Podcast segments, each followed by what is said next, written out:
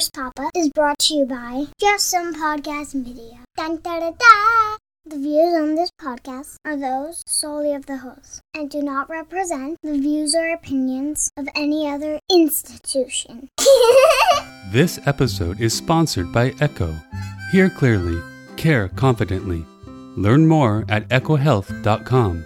That's E K O health.com. And use code PAPA for 10% off the stethoscope of your choice.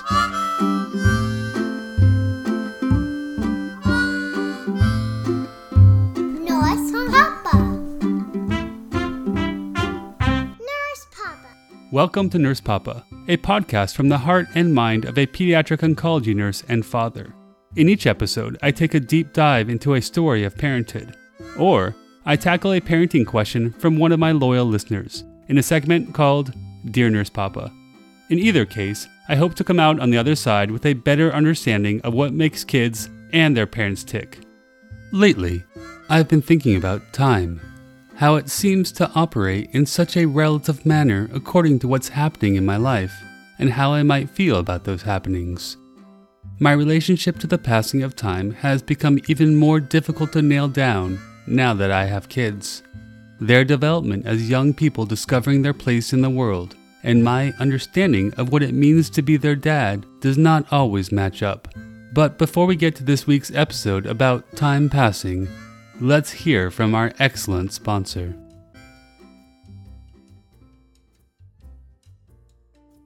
When I listen to Little Hearts and Lungs at work, I use my 3M Littmann Core digital stethoscope, powered with advanced Eko Core technology.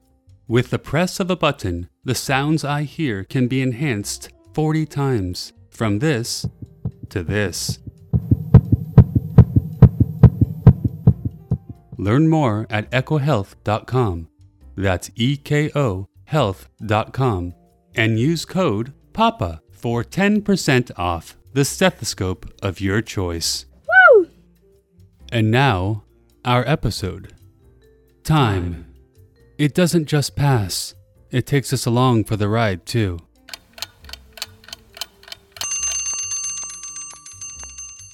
When my son was four years old, he marked the passing of time in a very different way than I and most other people do. Until very recently, he would only describe the future and the past in the most absolute of terms. In his unique perspective, any event that occurred in the past, even if it happened two years prior, happened Yesterday. likewise. Anything on the horizon to come, he labeled as Tomorrow. The tomorrow descriptor might encapsulate his birthday a few months away, his hypothetical occupation as a doctor or a driver a few decades away, or something that might actually happen tomorrow, like, um, school. Although this zero sum perception of time can be confusing, there is also something so very elegant and liberating about it as well. Without meaning to do so, my son actively challenges the neuronormative way most humans describe and perceive time. Somehow, he has managed to unshackle many singular moments from the temporal binds and prejudgments to which they are normally associated. Hmm? I love this about him. I love that he thinks differently from the rest of the pack. Hmm. Even for the most unimaginative of us, though, the passing of time is hard to nail down.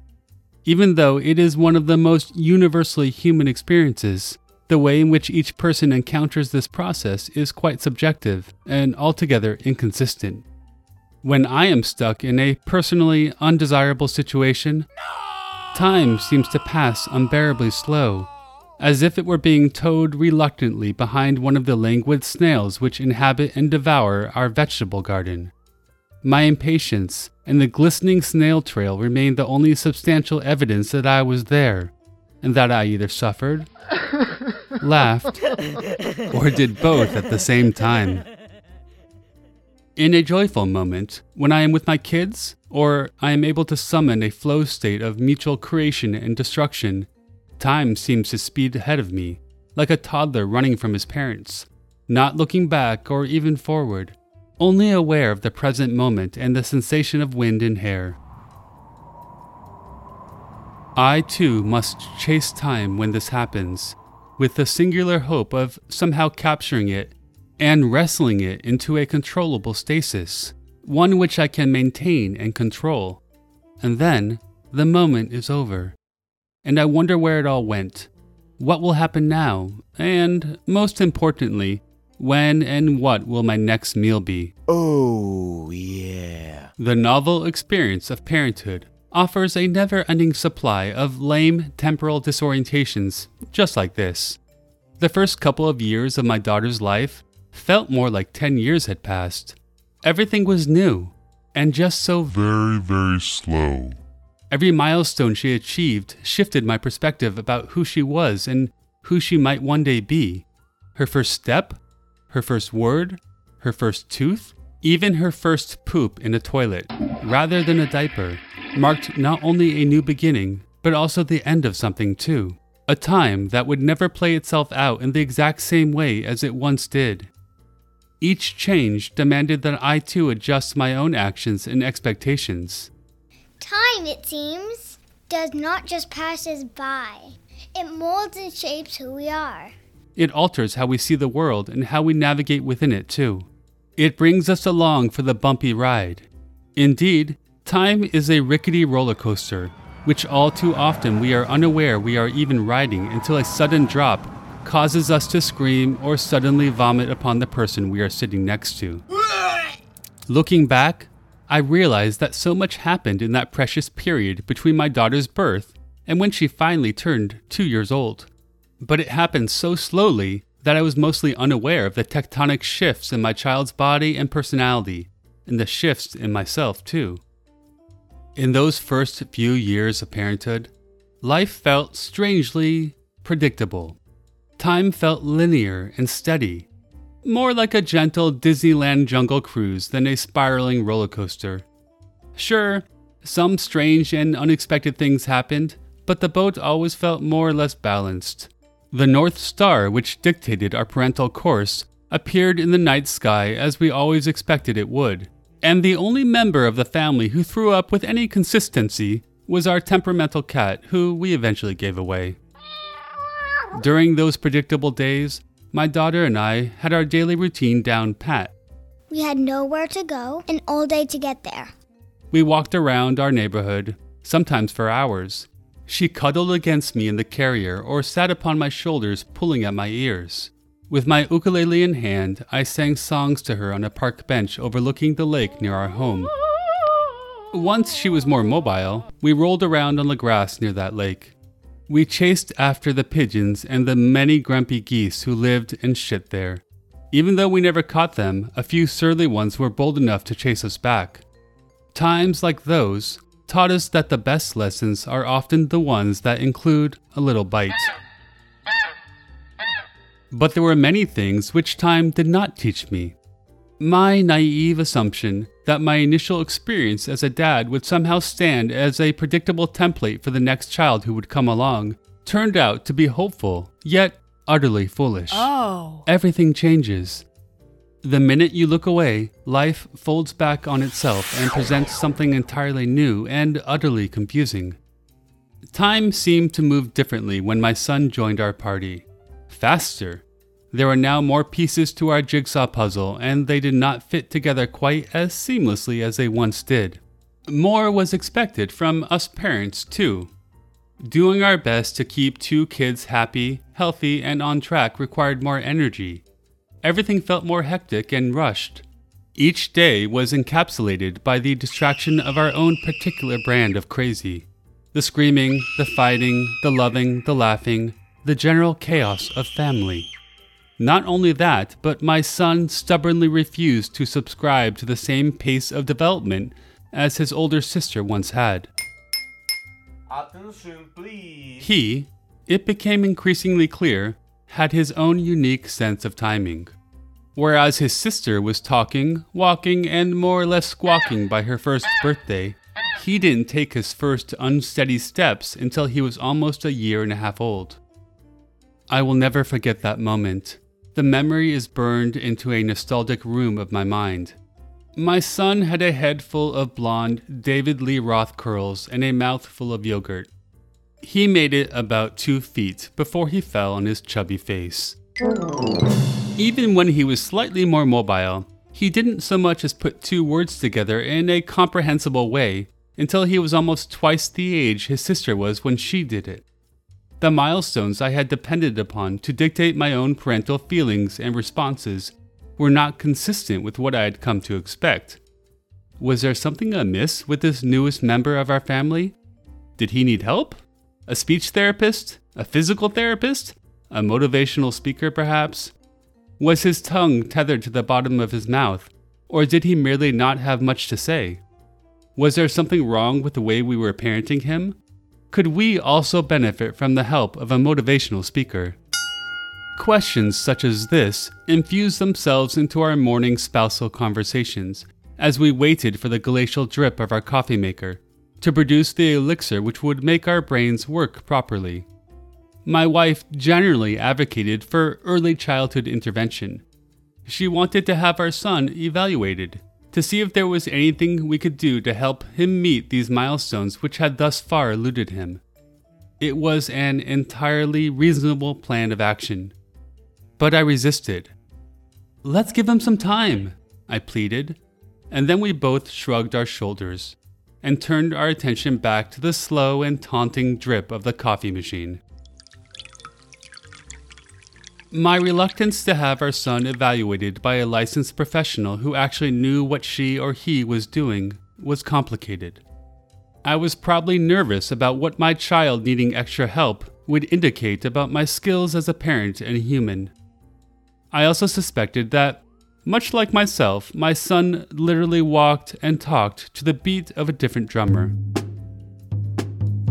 I'm very accustomed to working with kids whose development does not conform to the norms already established.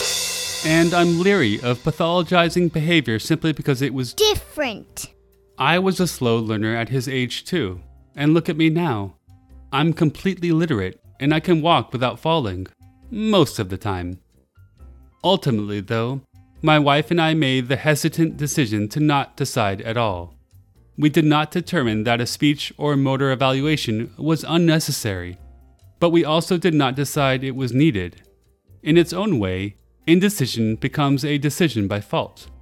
Welcome to parenthood. A magical land where everything you do and do not do has a significant consequence upon the life of a little human.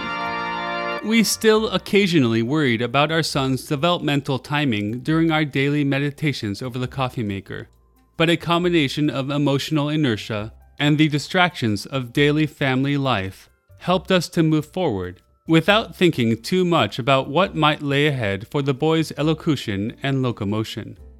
And thank goodness for that. It turns out that we didn't have too much to worry about in the first place. The passing of time worked it all out in the way it usually does, and without the help of professionals. Our son is not just walking these days, he's running, he's falling, and he has the bruises to prove it. Whenever he falls down, though, he gets right back up, ready to face the world on his own terms and in his own time. He's also talking. A lot. In fact, he just about never shuts up these days, and the inquiries and idiosyncratic theories which emerge from his brain and out of his mouth are like manna to my soul. Papa, what comes after the sky? Papa, where does the earth end? Papa, where am I? You're right here, son, I tell him. Where is here, Papa? What's even more interesting than all these creative inquiries is our son's expansive recall for the past. Now that he has achieved some mastery over his speech, he constantly reminds us of events that happened during his early years. Past grievances are refrowned about. Former joys are recalled and sometimes recelebrated. Memories that have become quite fuzzy to us seem to be clear as a bell jar in his pliant mind. A while back, he walked up to his mom and said without prompt or exclamation, I remember when I was in your belly. I liked it there. It was like a roller coaster. and then he went back to playing with his Transformer toys. I want to believe that this comforting memory is real. I want to accept that our son's recollection has somehow passed through the protective placental barrier and somehow allowed him to overcome the veil of time which lies between this life and whatever the hell came before it. If my son is indeed able to remember what it felt like to float around in the roller coasting amniotic fluid filled sack inside his mom, maybe he can reach back even farther in the time continuum. Perhaps he can tell me all about the souls and bodies which he once inhabited, before his life essence melded with the current cute boy that lives with us now. There are moments when I catch this weirdo son of mine staring intensely at an empty space in the distance. His clear blue eyes, which are the shade we both view the world through, seem intensely focused upon a scene which is invisible to me, but very much present to him. Who knows? Maybe he's contemplating one of the many mysteries of the universe we exist in. Or perhaps, just like his father, he is simply pondering what his next meal will be. Maybe it's a little bit of both. The mundane and the fantastic coexisting side by side like old friends who have grown apart but still love each other a bit too much for their own good. I don't know. But what I do know is that the mysteries of this life have a way of revealing themselves when we least expect they will. I can't accurately predict the future any more than I can relive the past. I'll just have to wait and see who my son becomes and who I become too. I'll have to be patient. If I have learned one thing in my life, it is that patience is a virtue, and that, eventually, time will tell.